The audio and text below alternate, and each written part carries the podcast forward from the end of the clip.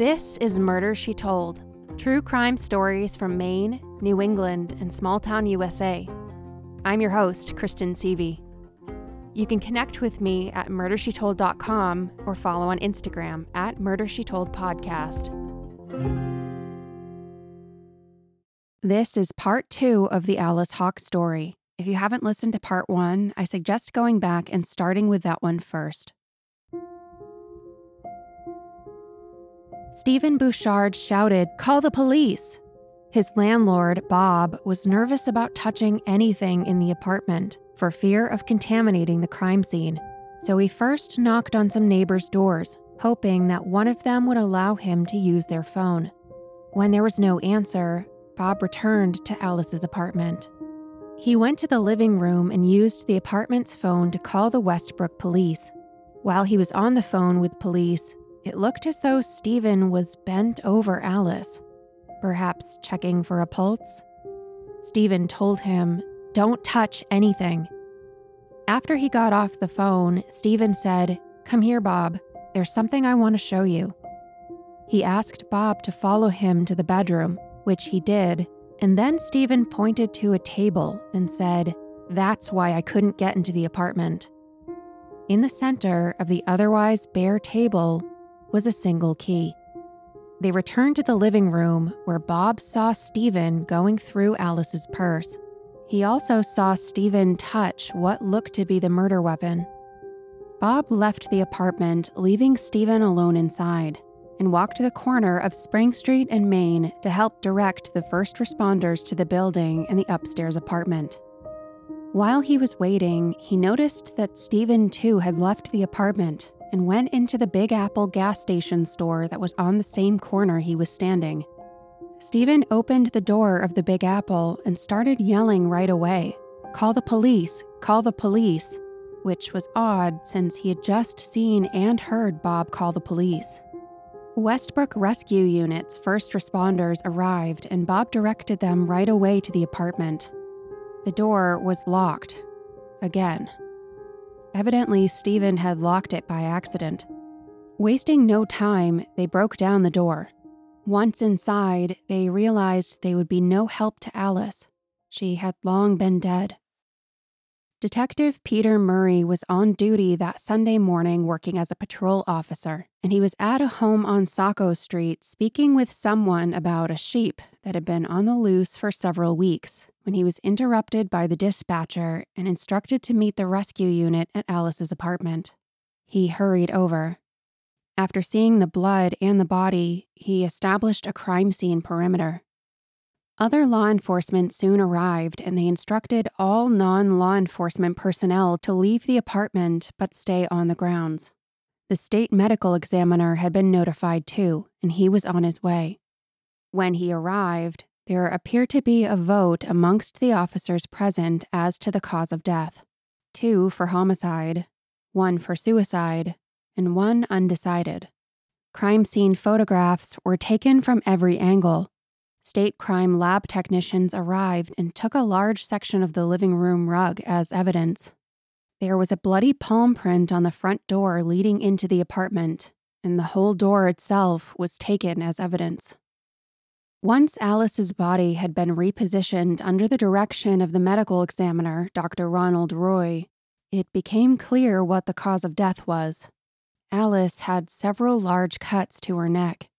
Roy completed his preliminary examination of Alice and officially pronounced her dead. Police believed that whoever did this would have gotten blood all over themselves and perhaps tried to wash up in the apartment so the Maine State Police pulled the sink traps in the apartment looking for signs of blood. They also conducted blood tests on the fire escape and stairway leading downstairs. Later that afternoon, Bob Blaze, owner of the local funeral home, came to retrieve Alice's body. He came alone and was assisted by Westbrook officer Mike Samphy. He was responsible for transporting her body to the medical examiner's office in Augusta when they moved Alice out of the bathroom, he exclaimed, Jesus, he did a number on her. It was around 3 p.m. when he left with her body. There were no signs of struggle except for one table slightly askew, no evidence of forced entry.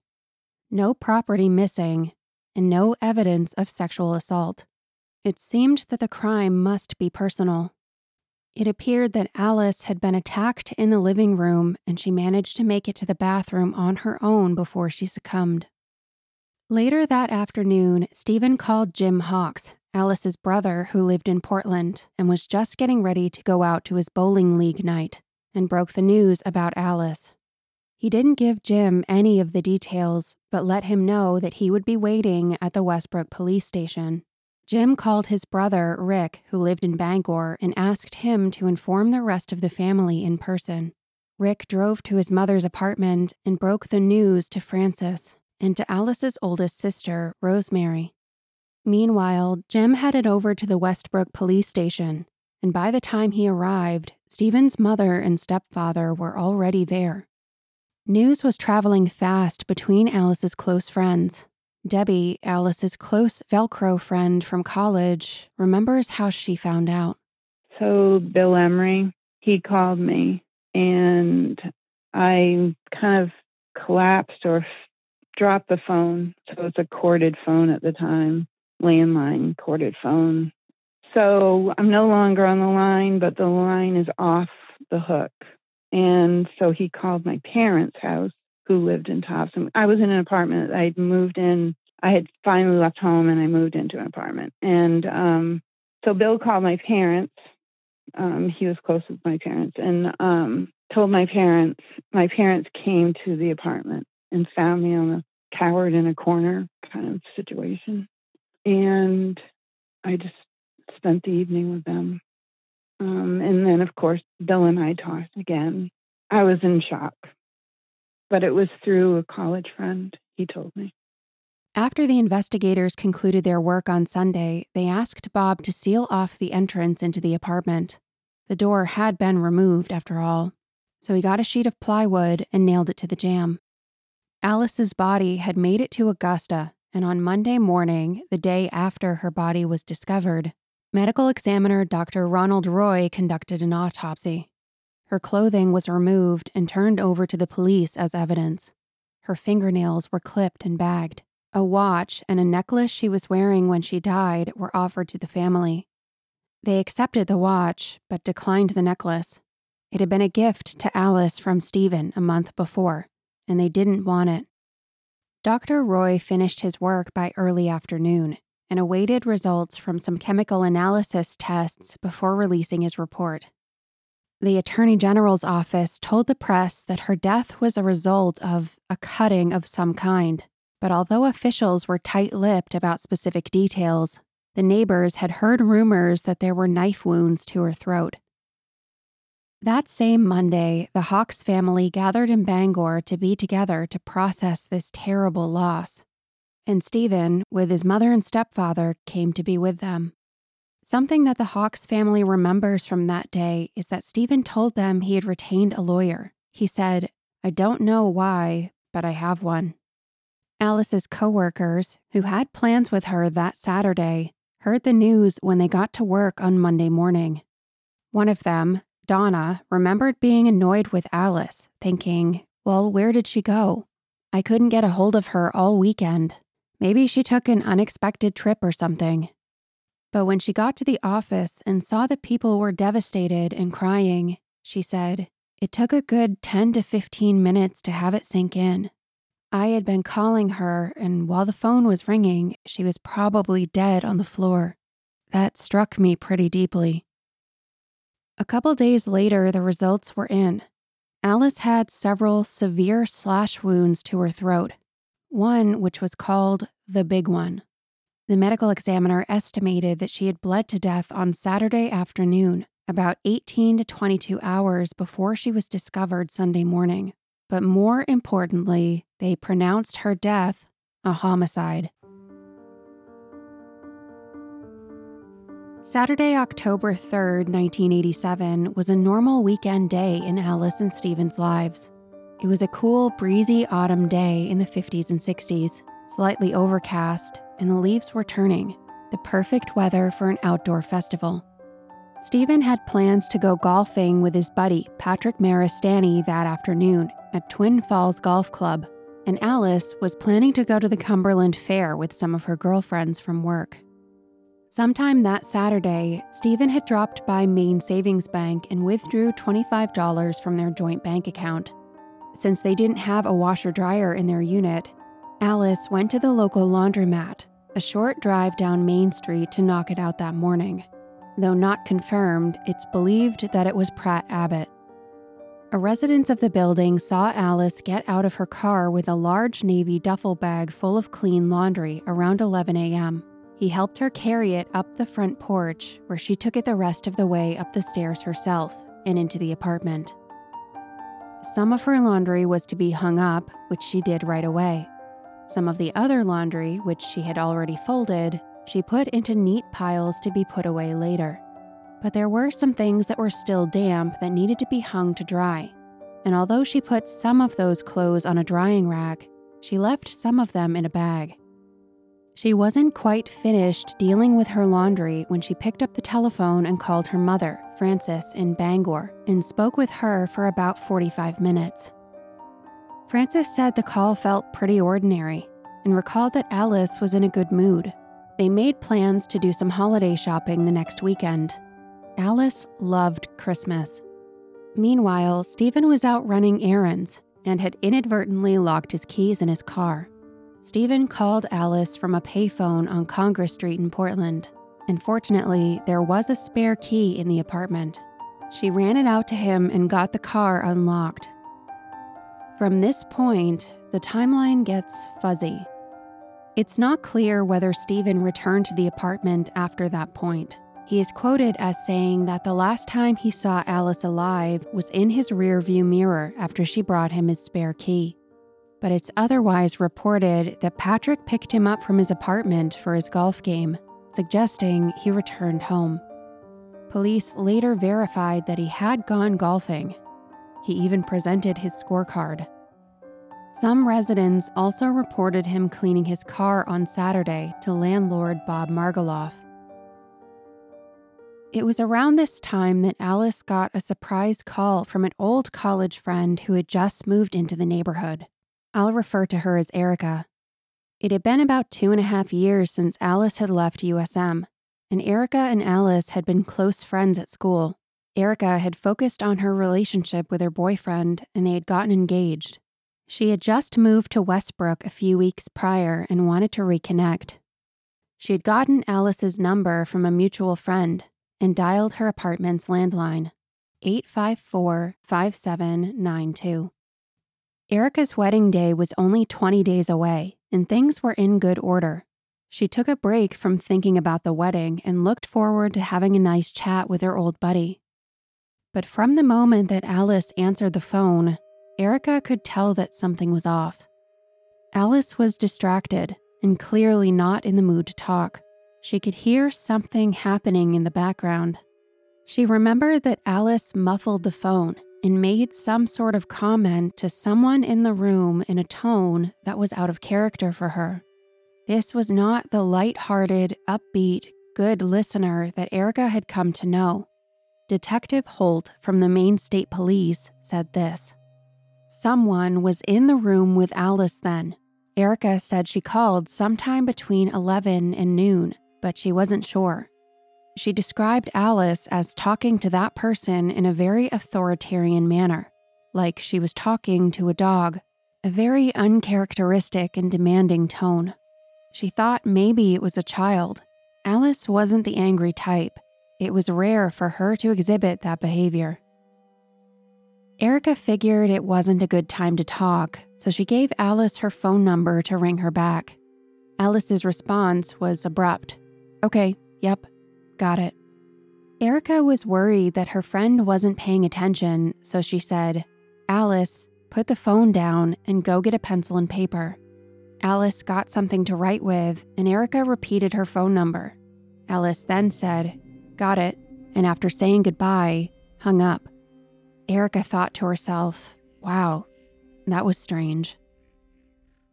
The police believed that Alice was killed shortly after her call with Erica with a sharp utensil retrieved from the kitchen of the apartment, either a pair of scissors or a kitchen knife. Detective Holt, in an article for the Bangor Daily News, said that task was interrupted.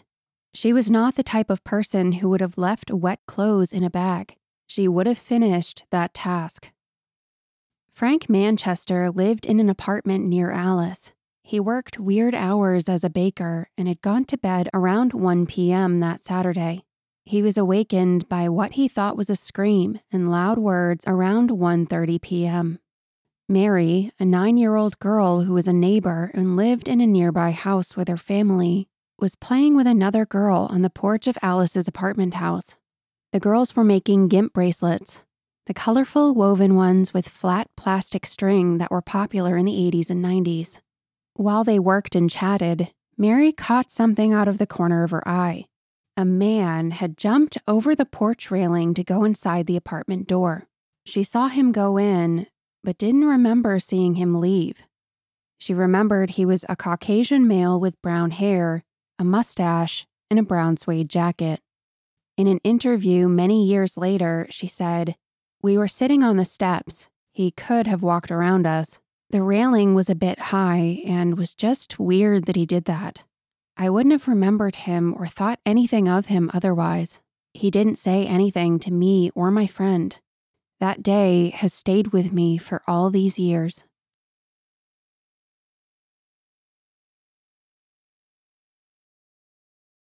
When Stephen returned from his golf game with Patrick, he found the door to their unit was locked with the deadbolt, which was odd because they rarely used the deadbolt.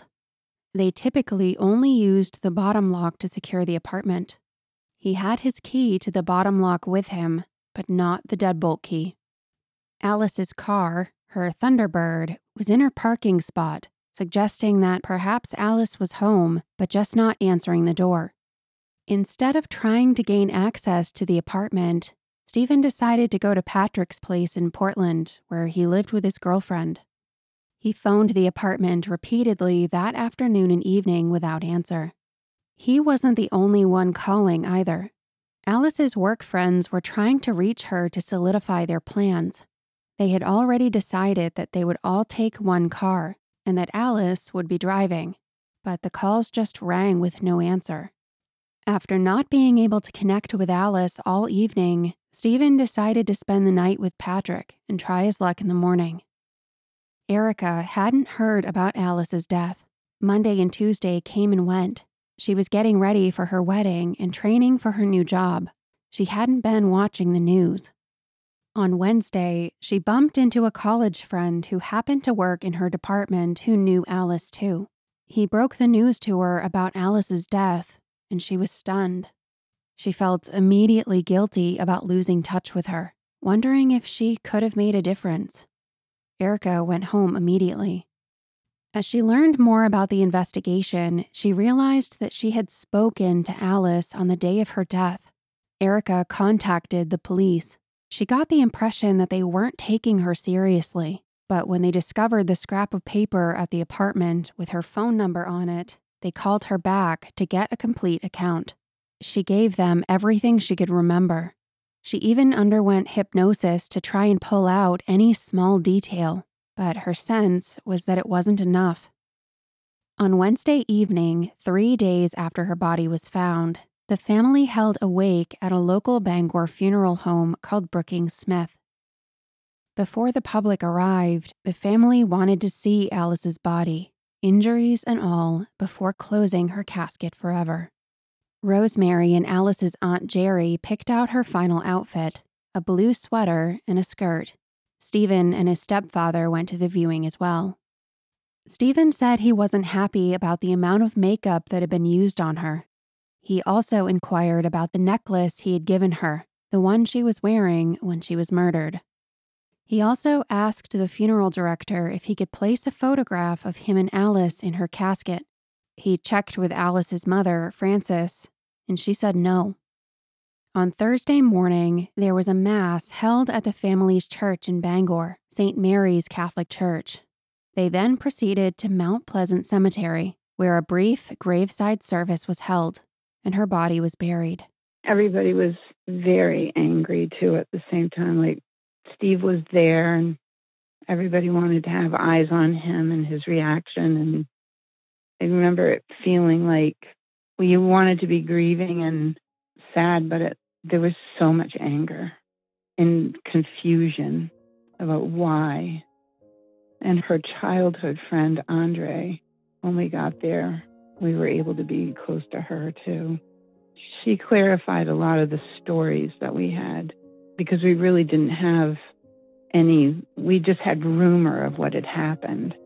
And then when we got there at the funeral, Andre was clarifying a lot of the things that we we didn't know. And so again, it was just more anger than sadness, confusion, and this wasn't supposed to happen. Rosemary's daughter, Jamie, Alice's niece, who was just 16 years old, had come up from North Carolina for the funeral and stayed through the weekend.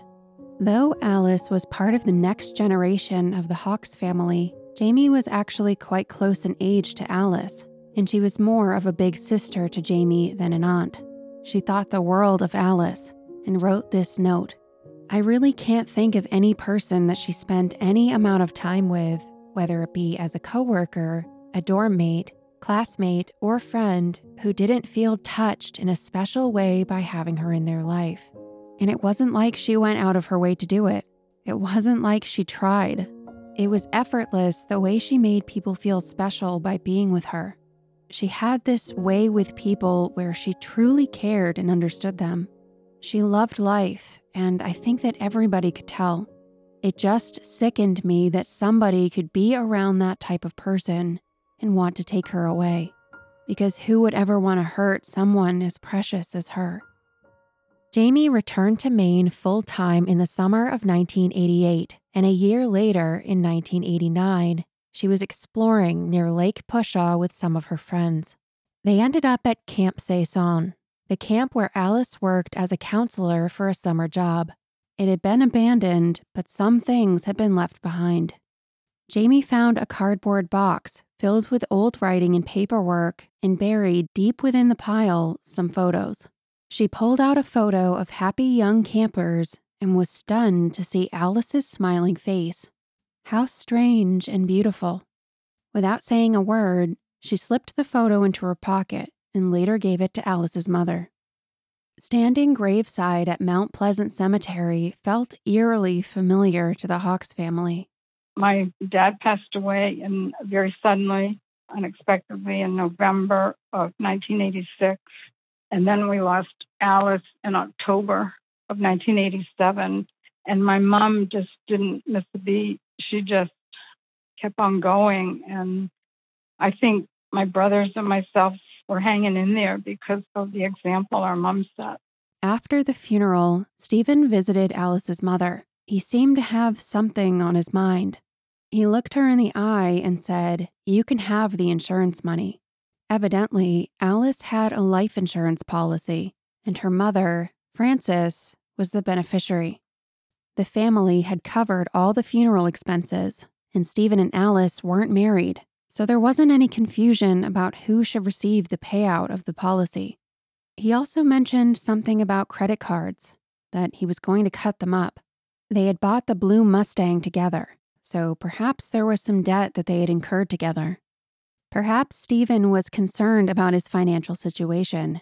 He could no longer share an inexpensive one bedroom apartment and split utilities. Police so far had named no suspects or persons of interest, and the only indication of their investigation that could be gleaned was who they had talked to. Among those questioned were Stephen, Bob, Patrick Maristani, an upstairs neighbor, a cable service technician, and a transient seen in the area the day of the murder. Bob Margoloff had a strong alibi and was very cooperative with police. They dismissed him as a potential suspect. On Tuesday, October 6th, two days after Alice's body was found, Deputy Attorney General Fernand Larochelle, head of the criminal division, said Stephen Bouchard is not a suspect. Steve had offered to the police a few different theories to explain her death. The first was suicide. Absolutely not one cell in anybody's body thought it was suicide. None of us. we were all adamant that that was just not, not, not, not the case. We're positive of that, all of us. I think because we all really wanted to watch him, we all were suspicious, but we we all just were positive it was not a suicide, which was one of the rumors that followed us as we went to Bangor. Before Alice's body had even been removed by the funeral director, Steve posited to the detectives that Alice had died by suicide, something at that point they couldn't rule out. But aside from all the family and friends who found it impossible to believe that Alice had taken her own life, a spokesman for the Attorney General said it would have taken real guts for someone to have stabbed their own throat multiple times in the manner of Alice's wounds. The second theory was that perhaps her male colleague at the bank that had a romantic interest in her was involved. This was quickly ruled out because he was in Minnesota at the time. The third theory was that perhaps someone was after Stephen, but got Alice instead. Stephen didn't offer any information to the press on any enemies that he might have had that could have wanted him dead. The Hawkes family felt that the police had been misled by Stephen and made some fatal missteps in the earliest stages of the investigation. At some point, this couple that he spent the night with were at the scene, and the police found Alice's body around 11. At 1 o'clock, Stephen and his couple that he spent the night with were dismissed, and Mr. Margoloff was dismissed. And I'm like beside myself because why weren't they not taken to the police station? why did that happen? I was told they didn't have probable cause. And then I was told Alice was living with Steve, so I guess he was considered the next of kin at that point, I guess. And, and our family wasn't notified until around six o'clock. And that's when Stephen called my brother Jim and said there had been an accident. Stephen cut off contact with the family merely weeks after Alice's death, even though lingering questions remained. Despite repeated attempts to try and reason with Steve, he maintained his silence, asking the Hawkes family to refrain from contacting him again and referring the family to his lawyer instead. The pain of losing Alice and not having any answers to point to was compounded by the frustration of Steve's ongoing silence. Frances Hawkes' last attempt at getting Stephen to talk to her was in September of 1992. She felt he was the only person who might be able to connect the dots and help her understand what happened to Alice. With the blessing of the state detectives, Frances sent Stephen a letter by certified mail. It was received and signed for on September 28, 1992. Steve, I know you will be surprised to receive this letter, but hope that you will read it with an open mind. I would like to see and talk with you just you and I as two adults. There are things I would like to go over with you. You are the only person who can tell me the things I want to know. I believe, out of respect for Alice and respect for me as Alice's mother, you could do no less. Alice was in my life for 23 years. She was in your life for a time. Your life is going on. Mine will never be the same because of the tragic way Alice died. I haven't asked much of you, Steve, in the last five years. When one of us called, you always said, Talk to my lawyer. I hope that won't be the answer this time. I will meet with you at your home or mine, whichever will make you more comfortable. I will expect to hear from you in a few days with your answer. I think you owe me this much. Sincerely, Frances Hawkes. Frances never received a reply. My mom was remarkable. She lost her husband and her baby in the course of 11 months, and she had to deal with the police. And she was the one that was dealing with them.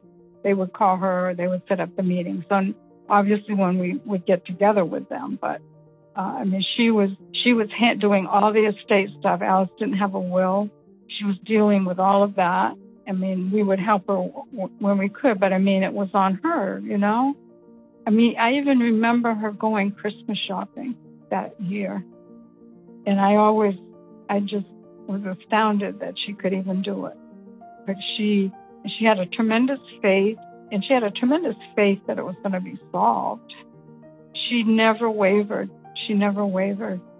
She went every year and did a memoriam in the newspaper. Alice's birthday every year, Alice's anniversary of her death every year.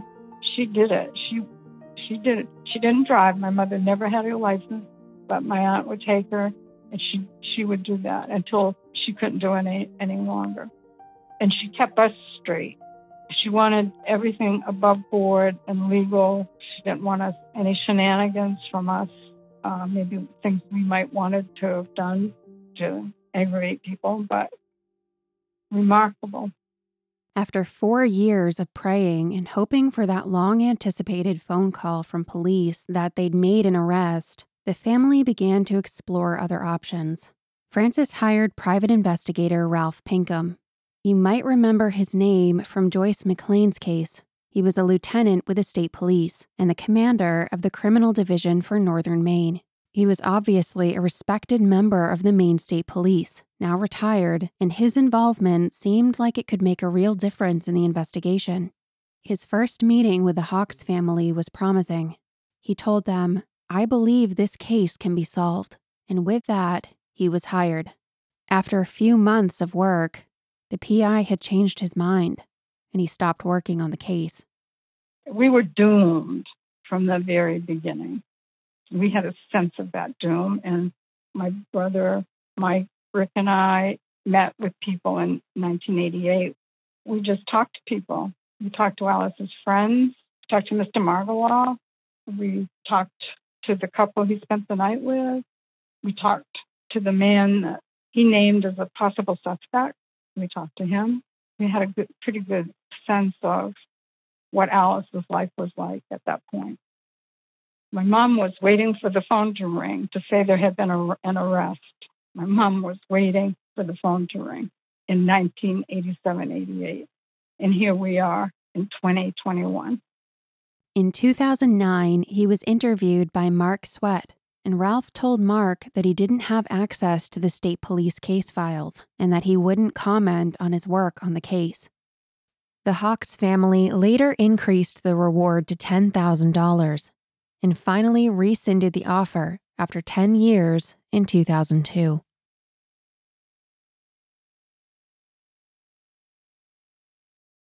In July of 2008, Westbrook resident and avid researcher Mark Sweat contacted the Hawkes family. He wanted to make a difference on the case. He had done some of his own research by this point, and he wanted the family's blessing and support to create a website that would be Alice's voice.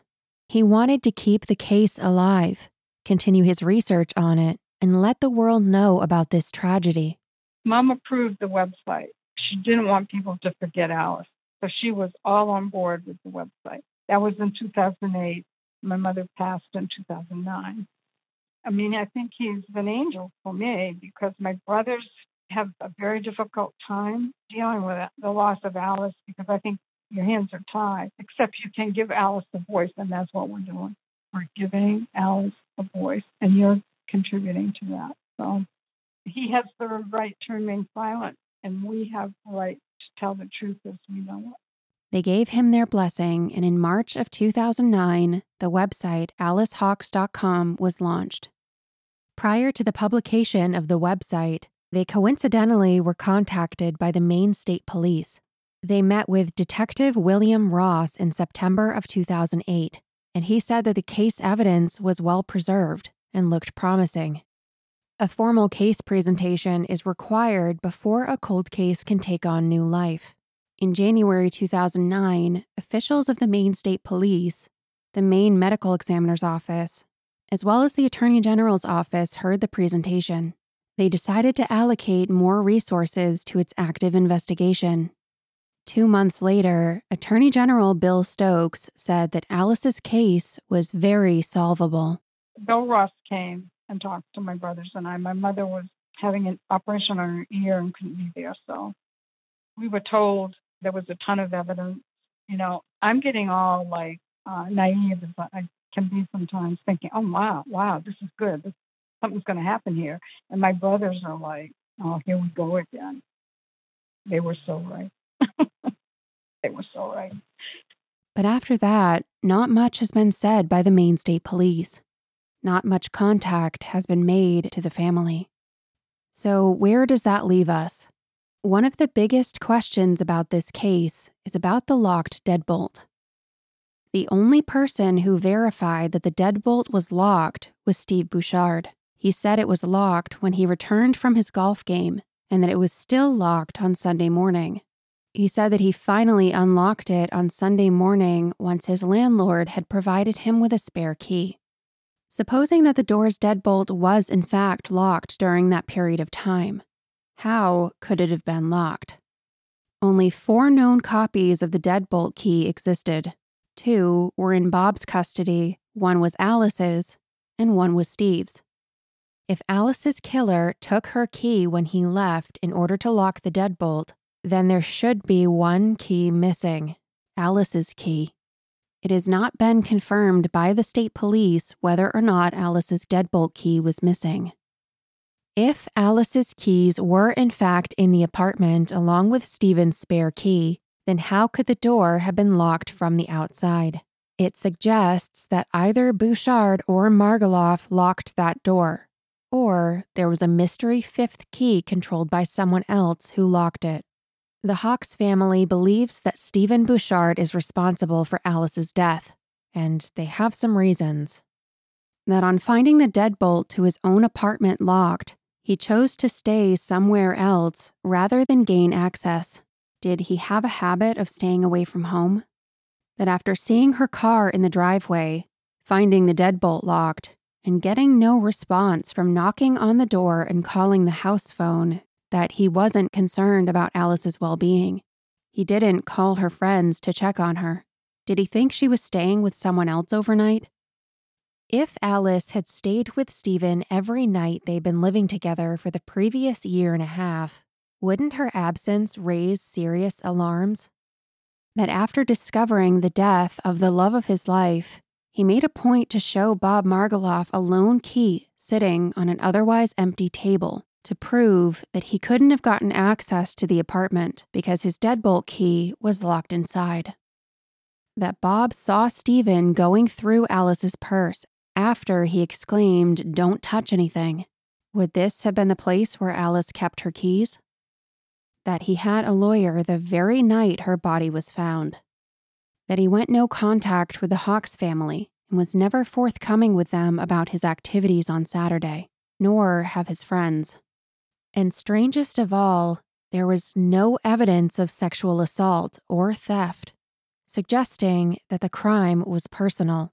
And who but Stephen in her personal life had access to the apartment? There's no one on one what do you do when a loved one is murdered? Honestly. And it took family members different time frames to suddenly realize this is the person that killed Alice. Beyond a reasonable doubt, we felt it as a family, but it didn't come all at once. And we were never, and my, this is my mom's words, we gave him every benefit of the doubt, the boyfriend, every benefit of the doubt when you feel that way so strongly as a family, you know, you're like, why aren't they solving this? And I don't want to know everything. I just want it solved. But, you know, even based on what we know, just from our conversations with people and, you know, why isn't this solved? Why is this person living his life? And I went to one murder trial, uh, not the whole trial, but Joyce McLean. And I do understand what the prosecution is up against and, and what the defense is capable of doing. I understand that, but still and beyond, it's just, I just can't believe it hasn't been solved. Michael Westcott was the prosecutor in the Attorney General's office. He was what they call what Assistant Attorney General. Michael Westcott visited my mom. He was the first one that came from the AG's office.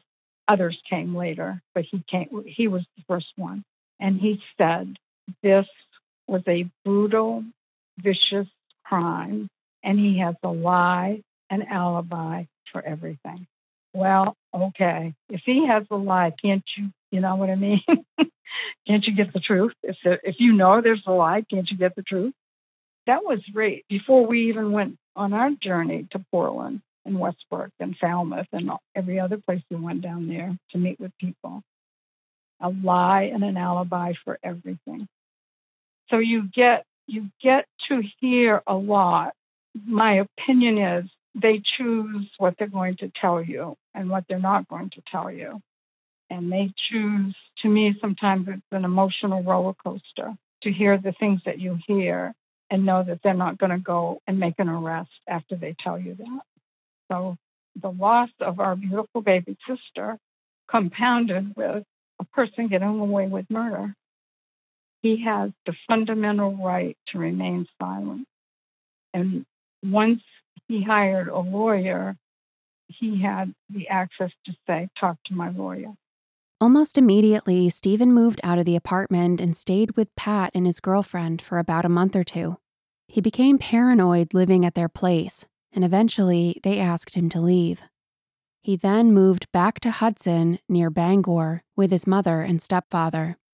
Stephen's mother and stepfather spoke about him since he refused to speak for himself. She said that the murder happened just months before Stephen planned to ask Alice to marry him. She said, I'm sure there are those who don't know Steve and would think he did it. As his mother, that's hard to swallow. Steve would never hurt a fly. This has ruined his life. I don't know if he'll ever be the same.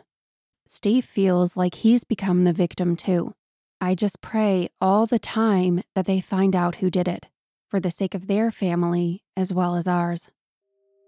In 2019, some peculiar graffiti popped up 300 miles away in Manhattan, New York City, on the outside of a building at East 36th and 3rd Avenue in Murray Hill. The graffiti said, 1987, Who Killed Alice Hawkes? Somebody who saw it Googled Alice's name and the date, found the website, and reached out to Mark Sweat. The graffiti has since been removed, and nobody knows who wrote it or why it was written. October 3rd marked the 34th anniversary of Alice's death, and though 34 years feels like a lifetime, this would not be the first Maine murder case that was solved decades after the fact. Just last year, Dorothea Burke's suspected killer was charged and arrested and Joyce McLean's killer was convicted in 2018, 38 years after her murder. The Hawkes family is not going away, and the attention that this case is getting is picking up steam. Rosemary said, There is a killer out there, and he brutally murdered Alice. As long as there's a Hawkes on the face of the earth, we're going to search for her killer. Sergeant Peter Murray, one of the first responders from the local Westbrook police, wrote an article about his experience as a police officer and touched upon the Alice Hawkes case. Nearly 23 years have passed. I am a grandfather. There are years of my children's lives that I cannot remember, but I shall never forget Alice. We found Alice on a quiet Sunday morning. She was smeared with dry blood her body rigid and cold. It was not the gruesome murder scene that unraveled me. No, I had seen my share of death. It was the diary, the pictures of her smiling 23 year old freckled face, the fragments of her life that I had no business poring over, except in the hope of catching her killer, that made Alice real to me. Her killer still walks among us, and I still fall asleep with Alice on my mind. The morning of October 4th, 1987, was crystal clear with a chill in the air that conjures up bushels of freshly picked apples and a pumpkin pie cooling in the pantry. I had nothing more pressing on my morning patrol than checking on Polly Carmichael's runaway sheep. Perhaps that day would have blended homogeneously into other unremarkable ones spent in my 23 years of patrolling in a police car had it not been for the call for an ambulance at 8 Spring Street. That beautiful Sunday morning of tranquility morphed quickly into a morning of horror. Alice Hawkes lie dead on her bathroom floor. It is my fervent hope that the details of her death will be revealed at a trial, a hope that diminishes as the years pass. I will not divulge them here except to say that she did not die peacefully. She struggled for her life. I have relived that murder scene over and over again. 23 years later, I still see it vividly, with all its detail, all its questions. What I cannot square in my mind is what I saw compared to a photograph of Alice as part of a wedding party. She was beautiful, radiant, smiling, full of life. While I could never bring Alice back or fill the emptiness of her mother's heart, I had hoped that one day I might call Frances with the news that her daughter's killer was in custody. I was to be denied that as well. Mrs. Hawkes passed away without that solace. Over the years, I have made a less than scholarly study of the Bible, trying to decide if evidence of an eternity in our fleshy bodies is the plan of the Creator. Whether it be by flesh or spirit, I pray that the souls of mother and daughter are reunited, and perhaps, just perhaps, I might one day know it of a certainty. Of this, I am confident. Justice will be meted out in this world or the next. If you or anyone you know has any information about the murder of Alice Hawkes, I urge you to call the Maine State Major Crimes Unit at 207 624 7076 or leave a tip at the link in the show notes.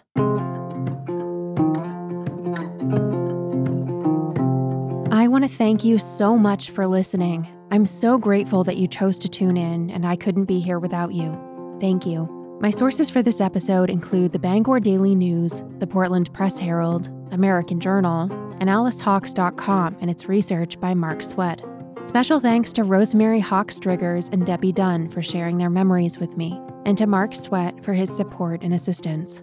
All links for sources and images for this episode can be found on murdershetold.com, linked in the show notes. Special thanks to Byron Willis for his research and writing support.